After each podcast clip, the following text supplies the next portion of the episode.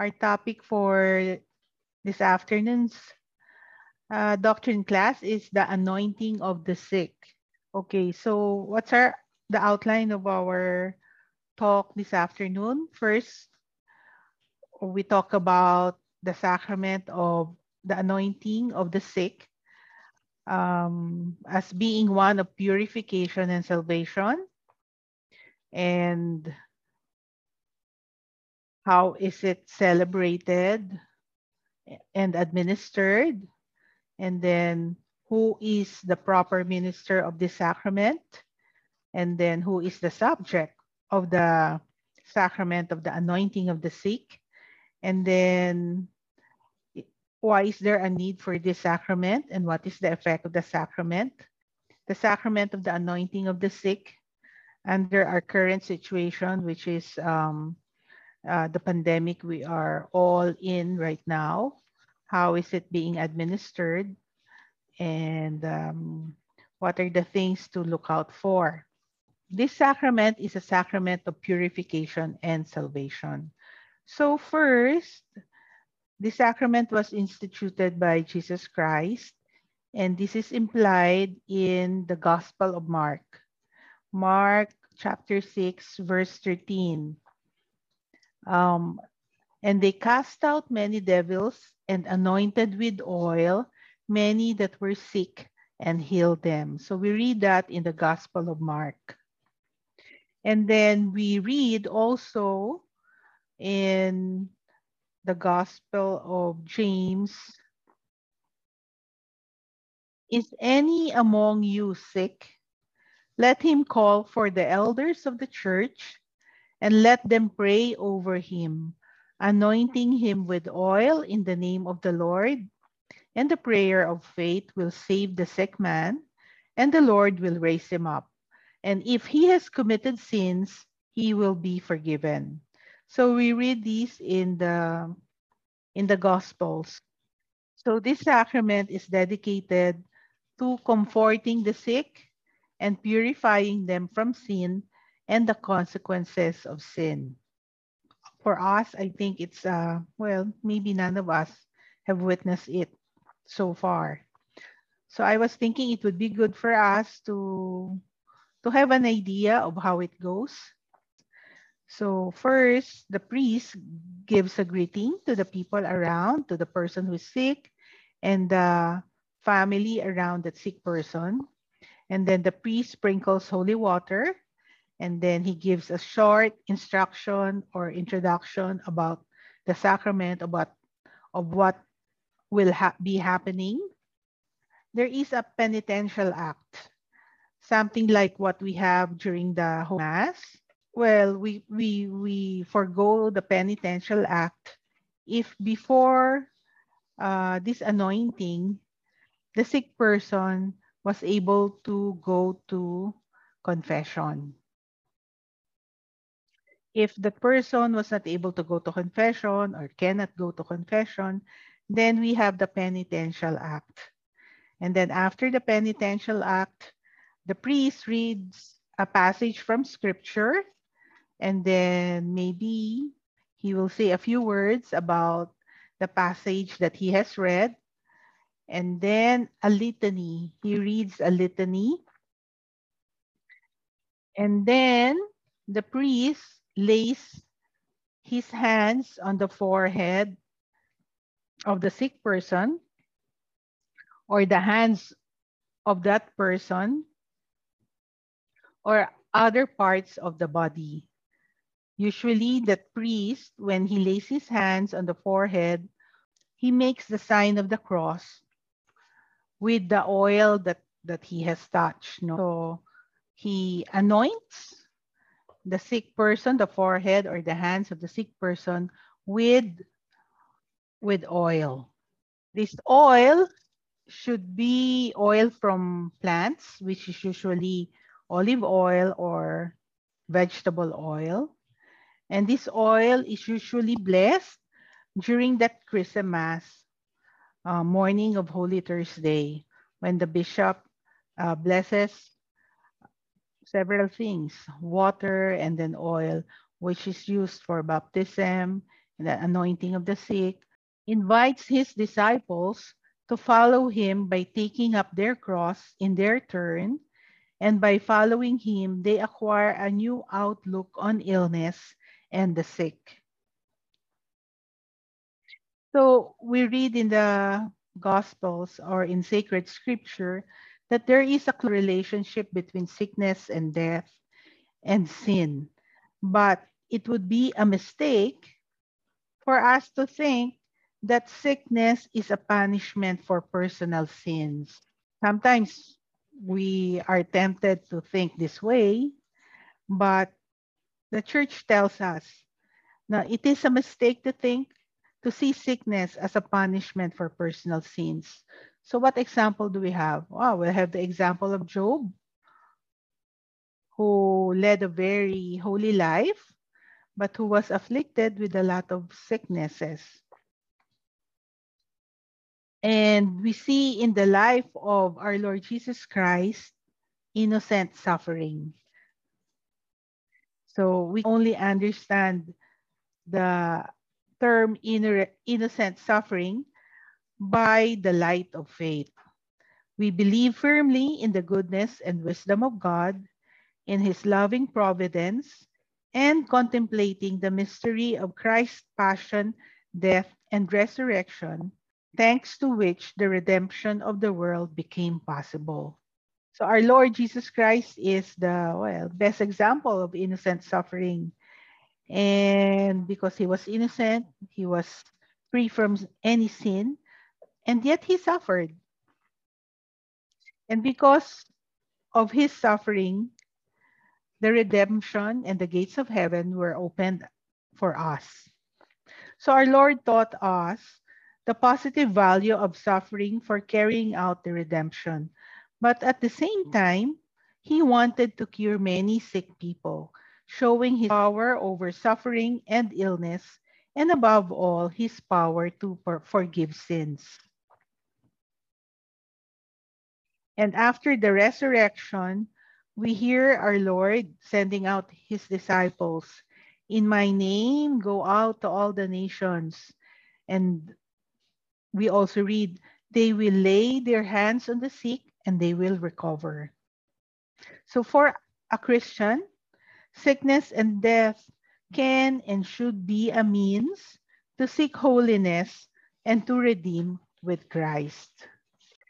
So the sacrament of the anointing of the sick helps us to live, well, the sorrowful realities of human life with a Christian sense. Because in the anointing of the sick, we find a loving preparation for the journey which ends in the Father's house.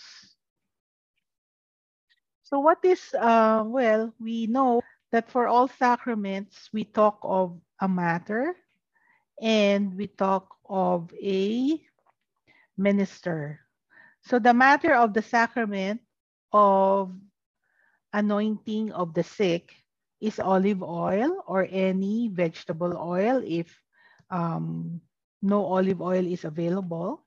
And it is to be blessed by the bishop or a priest given this faculty. As I said earlier, usually it's the bishop of the diocese who blesses, um, well, a sufficient amount of oil during the Chrism Mass, usually held um, morning of Holy Thursday. The bishop blesses it together with all of the priests of the diocese um, present there in the, in the cathedral. And an emergency priest or the bishop who's going to give the anointing can bless the oil during the sacrament itself. So we read before the, the form. Through this holy anointing, may the Lord, in his love and mercy, help you with the grace of the Holy Spirit. May the Lord, who frees you from sin, save you and raise you up. So there, we make the sign of the cross on the forehead and on the hands. the hands. I don't know if it's palm up or palms down, but I suppose um, any will do. Just we can anoint on the on the hands of the sick person.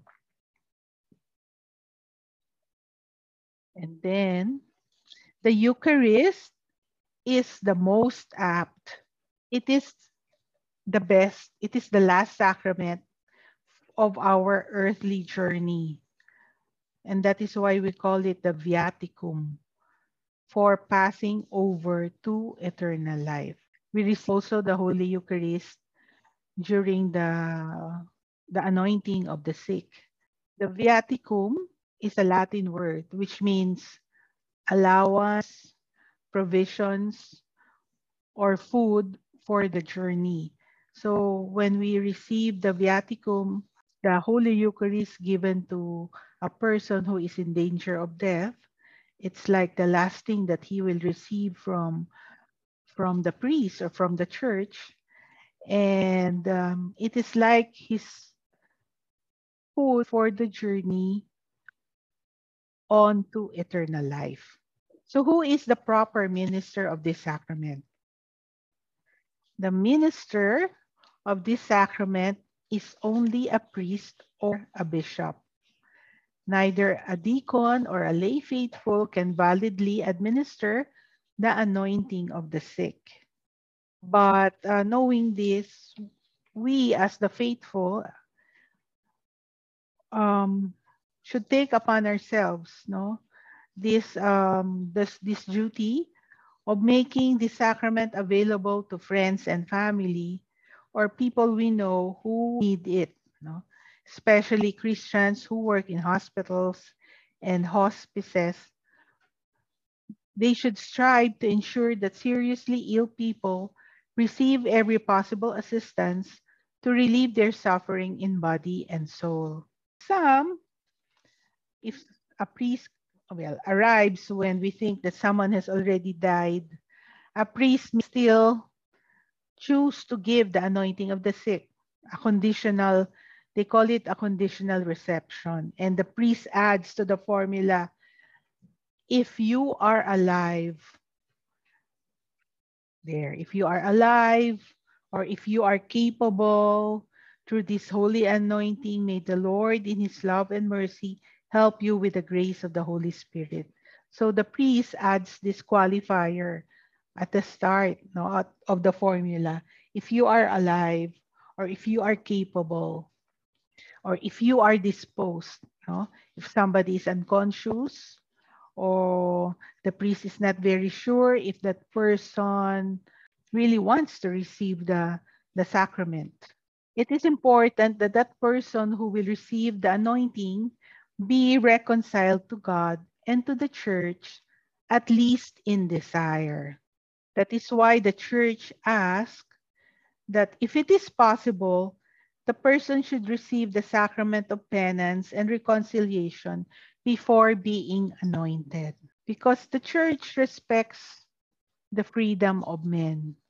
So he, the church will not force into somebody the anointing of the church. If that person really does not want to receive it or is vehemently um, against receiving the sacrament, the subject must have at least the habitual and implicit intention to receive the sacrament. In other words, the sick person must have the desire to die a good Christian death with the supernatural help that this entails. So that is why it's not easy to, to have somebody who is sick receive the sacrament, receive the anointing, because we have to prepare that person also. We have to see their disposition, or if their disposition is not uh, to receive it, to pray and to talk to the person so that eventually they agree to receive it. Some do not want to receive it because they get nervous. Because before, well, we call it the extreme unction. So people have associated this, this sacrament um, with dying. And um, some even say, don't even mention receiving this sacrament to him. Baka manervyos yan, mamatay pa. So we hear these things, no?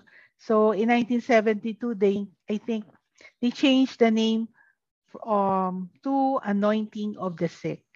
So it doesn't only, it's not only a sacrament for somebody who's just about to die, but for somebody who is seriously ill.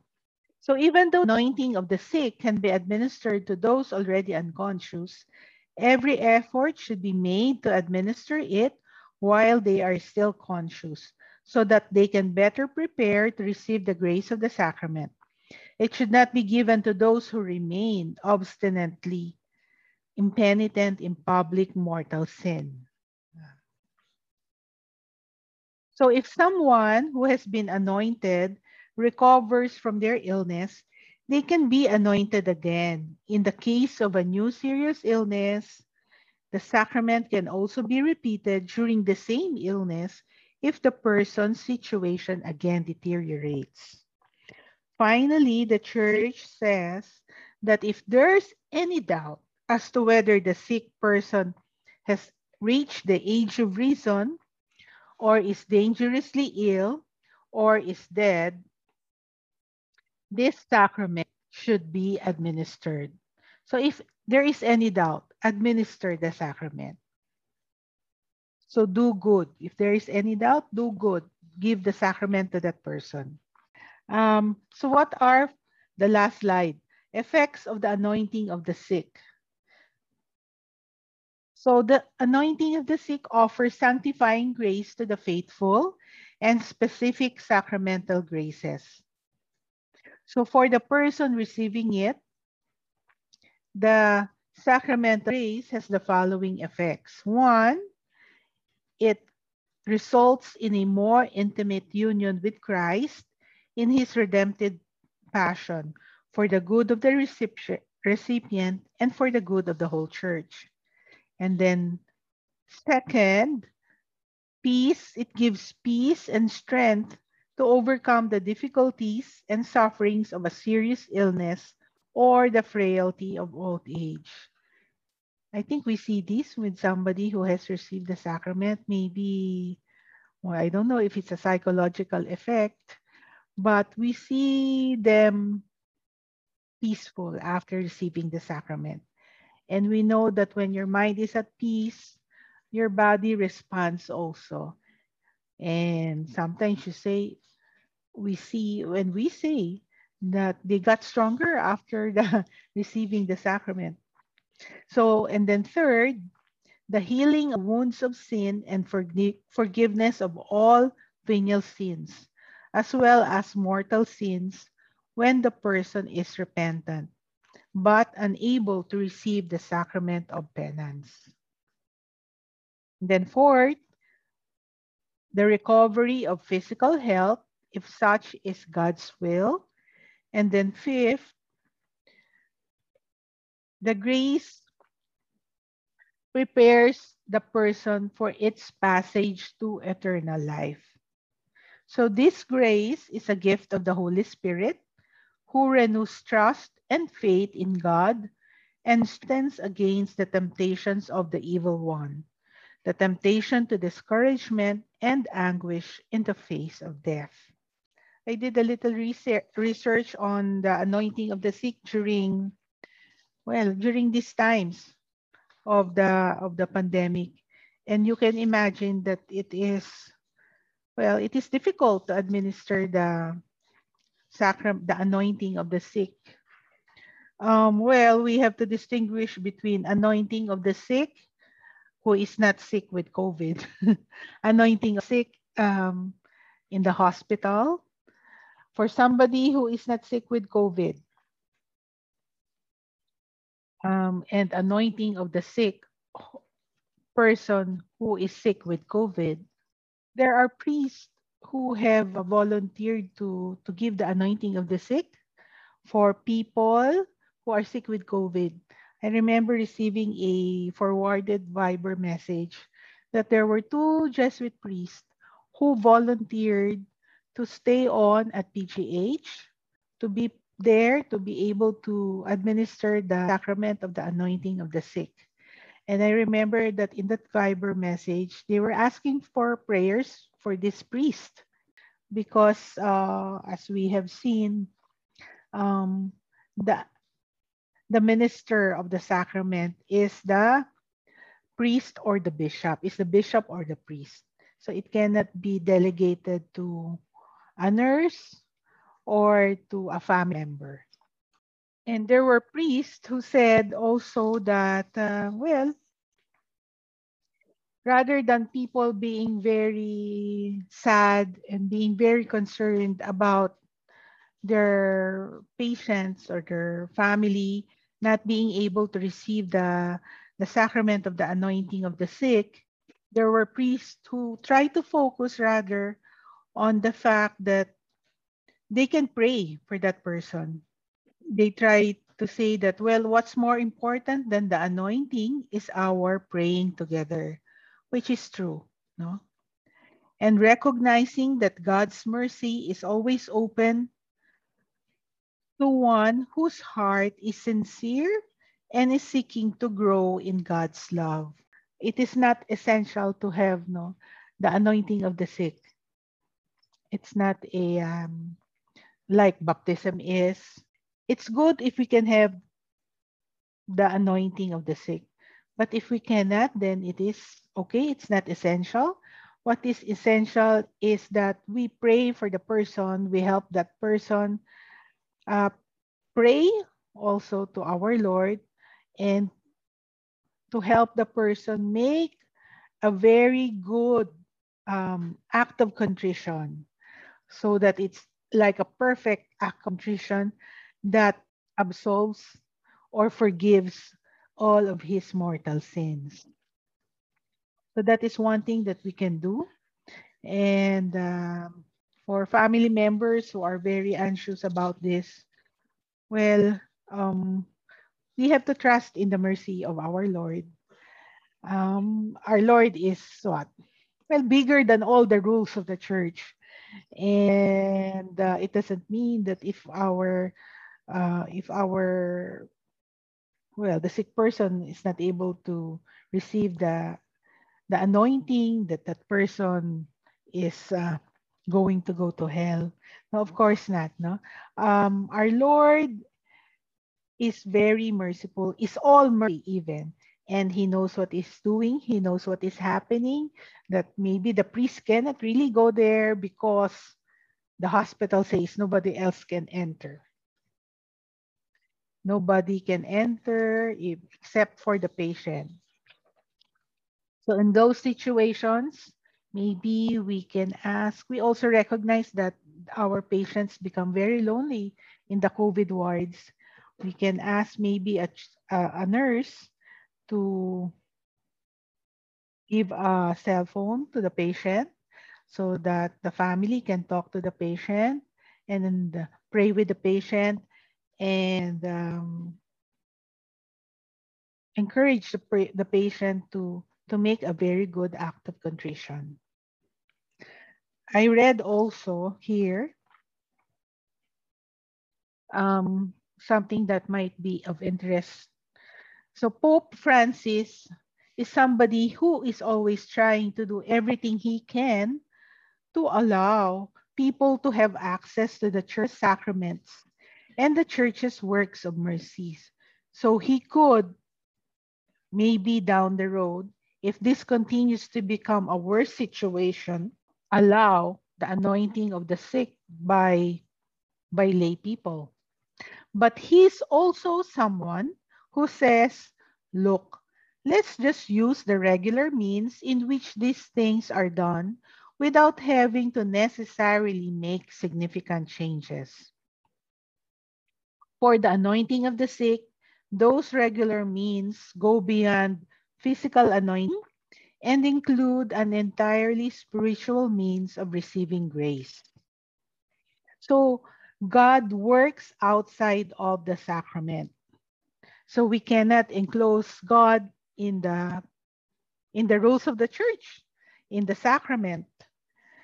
Uh, people can pray If they have that desire to receive the sacrament of the anointing of the sick, it opens their hearts to receive grace that would normally have been coming by way of the sacraments.